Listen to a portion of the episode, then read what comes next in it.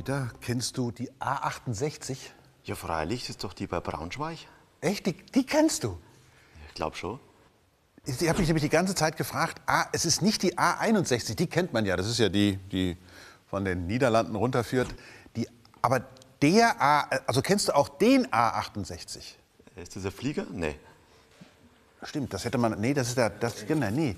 Der A68 ist der Eisberg, der am 12. Juli 2017 abbrach. Ein, der, einer der größten Eisberge aller Zeiten, der ist doppelt so groß, es gibt ja immer so, ich weiß ja auch nicht warum, aber immer gerne wird hier das Saarland genommen. Der hat 5800 Quadratkilometer Fläche und damit ist er doppelt so groß wie Saarland. Also man hätte ihn vielleicht ja auch benennen können nach der, nach der saarländischen Ministerpräsidentin vielleicht oder überhaupt noch, vielleicht hätte man ihn Saarland, Saarland 2 nennen sollen. Denn dieser Eisberg, ja, das ist ein ziemlicher Schock gewesen. Man hat schon Monate vorher gesehen, dass dieser Eisberg A68 am Larsen Schelfeis, also das ist jetzt, also, also so habe ich gar nicht gesagt, Mensch, Entschuldigung, es geht um die Antarktis, also um den, um den Südpol. Der Südpol ist ja der südlichste Punkt auf einer Kugel, also hier ist es der südlichste Punkt und die Antarktis zeigt in den letzten Jahrzehnten Erscheinungen, die uns, also Sie und uns auch, beunruhigen sollten. Das Abbrechen des Schelfeises ist möglicherweise ein Zeichen.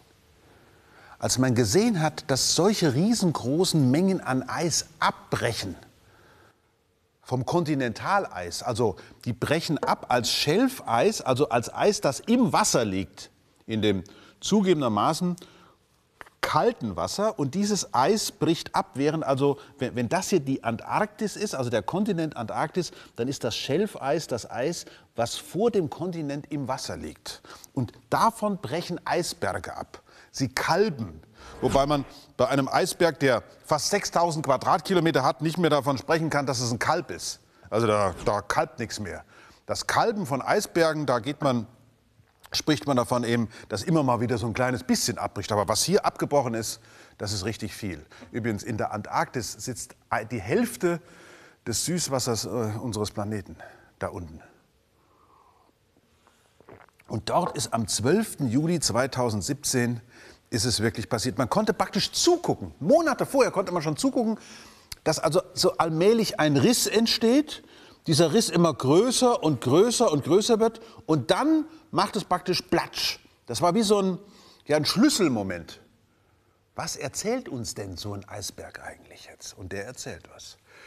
Ich meine, die Wissenschaftler freuen sich erstmal, denn da, wo das Eis ja mal war, der ist ja dann, der fängt ja langsam an, so davon zu schwimmen. Dann kann man erstmal mit dem davonschwimmenden Eisberg kann man die Meeresströmungen so untersuchen. Das ist praktisch so ein Boot, das zeigt uns jetzt, wie die Strömungen des Wassers in der Nähe der Antarktis sind. Das ist die eine Sache. Und außerdem hat man jetzt natürlich ein Gebiet freigelegt, was ja über Jahrzehntausende, Jahrhunderttausende von Eis bedeckt war. Das kann man also jetzt untersuchen. Wissenschaftlich ist das eine großartige Sache.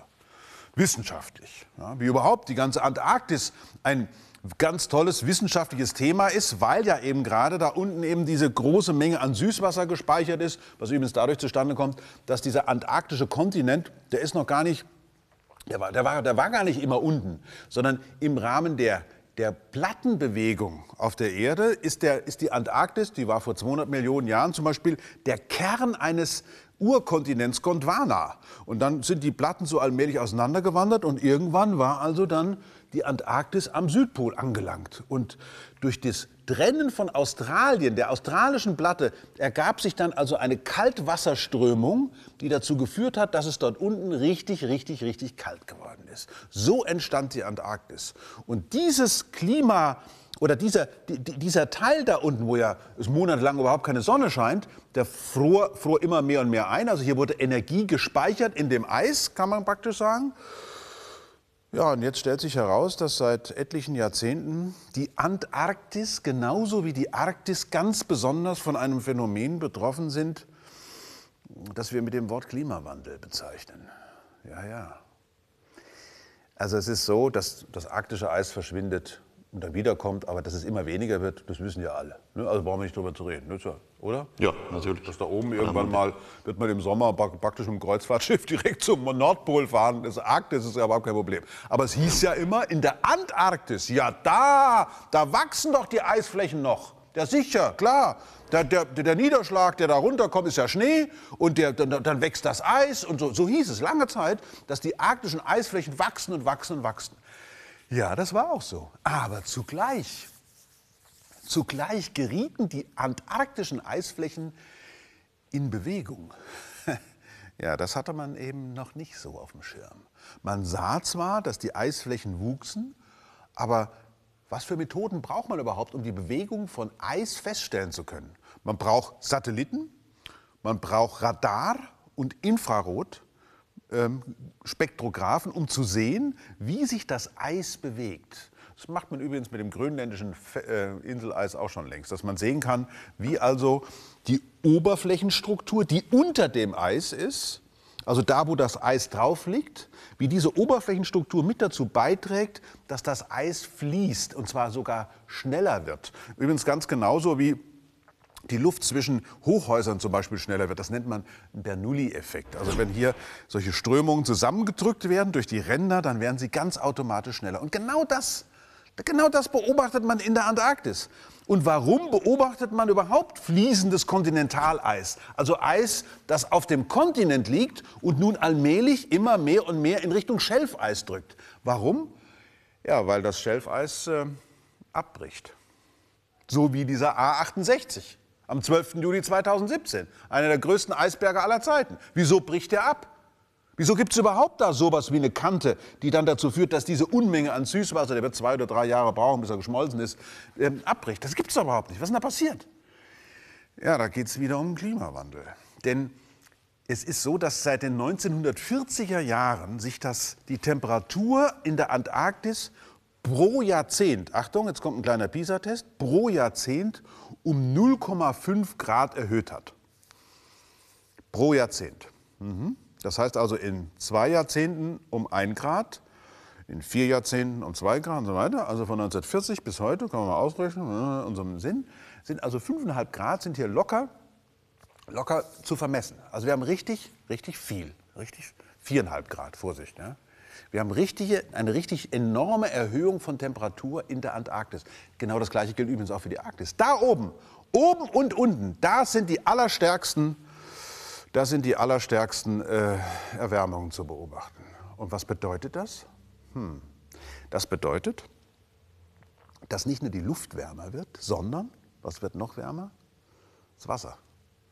Jetzt kannst du dir natürlich vorstellen, wenn der Ozean um die Antarktis herum wärmer wird, also, dass das Wasser, wenn das Wasser wärmer wird und das Wasser platscht praktisch an das Eis ran. Der Rest auch noch irgendwann dran ist. Genau. Also das warme Wasser gräbt praktisch von unten an dem, an dem Schelfeis rum. Und wenn das Schelfeis dann entsprechend vergeht, also wenn es abbricht, dann hat natürlich das nachrückende Kontinentaleis weniger Widerstand. Das heißt, das Kontinentaleis drückt auf das Schelfeis, das Schelfeis bewegt sich nach vorne, das Schelfeis wird von unten, von dem immer wärmeren Wasser, tatsächlich richtig abgeleckt förmlich. Und so entsteht eine Dynamik, die sich immer mehr und mehr und mehr beschleunigt. Denn das ist ja nochmal so ein Effekt. Ich weiß, das will keiner mehr hören. Ich weiß, ich merke das ganz genau. Ich, ich spüre das hier ganz genau. Höhe, Länge, Breite mal Publikum gibt Atmosphäre. Ich weiß genau, wenn einer über den Klimawandel spricht, wie dann so eine, so, so eine Front ankommt. Lass mich doch in Ruhe mit dem blöden Klimawandel. Nee, ich lasse Sie jetzt nicht in Ruhe. Jetzt bleiben Sie mal dran. So. Es ist nämlich so, dass dadurch, dass das Eis verschwindet, verschwindet ja nicht nur Eis, sondern es verschwindet vor allen Dingen Rückstrahlfähigkeit.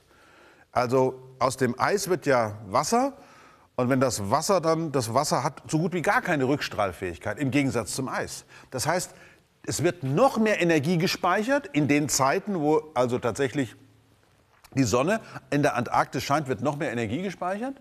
Und so hat man einen praktischen Teufelskreis. Und einer, der von diesem Teufelskreis berichtet, das ist A68. Also die Autobahn nicht nach Braunschweig, sondern unser, unser Eisberg. Das alles erzählt dieser Eisberg. Dieser Eisberg erzählt eine Geschichte, wie das Eis mal gewachsen ist, wie es immer mehr wurde, also mehr Eis aus dem Meer und wie es jetzt allmählich kaputt geht, wie die Antarktis kaputt geht. Wenn dieser Temperaturspeicher da unten nicht mehr da sein sollte, dann kann ich ja nur sagen, gute Nacht, Freunde. Und zwar selbst dann, wenn da unten die Sonne gar nicht untergeht. Was bedeutet denn das? Wieso ist das überhaupt so? Das hat überhaupt also grundlegend damit zu tun, also sagen Physik ganz vorne, äh, grundlegend damit zu tun, dass Wasser unglaublich viel Energie speichern kann, bevor man merkt, dass es richtig warm ist oder bevor man merkt, dass es richtig kalt geworden ist. Also die, die Speicherfähigkeit von, von Wasser hat mit der Molekülstruktur zu tun und so dauert es eine ganze Weile, bis man Wasser warm gemacht hat. Und wenn es dann mal warm ist, dann bleibt es aber lange warm. Also wenn dieser Klimawandel diese großen Strömungen um die Antarktis richtig aufgeheizt hat, dann bleibt es auch lange so. Das merkt man übrigens schon, wenn man, wenn man äh, im Spätherbst zum Beispiel einen Urlaub macht im, am Mittelmeer. Ja, wie lange das Mittelmeer dann noch warm ist. Weil, sich, weil die Wärme da drin so lange bleibt. Das heißt, je länger wärmer die Ozeane werden, umso schlimmer für das Schicksal des Eises. Und das Eis brauchen wir aber als Rückstrahlfläche für all die Energie, die zumindest auf diesen Teil der Welt von der Sonne fällt. Wenn wir die auch noch speichern, dann wird die Atmosphäre noch wärmer. Das heißt, es kommt noch mehr Wasserdampf in die Atmosphäre. Wasserdampf ist Wasser, ist auch ein treibhausfähiges Gas. Dann wird es noch wärmer, was dann dazu führt, dass noch mehr und so weiter. Also wir haben durch die Erhöhung des Kohlendioxids in der Atmosphäre, durch unser Tun in den letzten 200 Jahren, haben wir die Atmosphäre in den Zustand gebracht, wo man nur noch sagen kann, es kippt. Ja? Es kippt. Also es ist die Frage, wann es, wann es passiert. So wie bei diesem A68, wo man Monate vorher schon sehen konnte, ah, das ist die Sollbruchstelle, wo das Ding abbrechen wird. Und es kommt dann irgendwann, es, war, es ist unvermeidlich, hätte ja jemand kommen müssen praktisch, der von außen praktisch den, den Eisberg wieder da dran gedrückt hätte. Das ging aber gar nicht. Sondern so konnte man ganz genau sehen, ah, es wird der Tag kommen, das kann der 4. Juli sein, der beste amerikanische äh, Unabhängigkeitstag geworden, großartig. Nein, aber es wurde der 12. Juli, ja, der 12. Juli 2017, wo es dann brach. Und wo dann im wahrsten Sinne des Wortes es umgekippt ist. Das teilen uns diese Prozesse in der Antarktis mit. Große Frage ist natürlich jetzt, wie gehen wir damit um?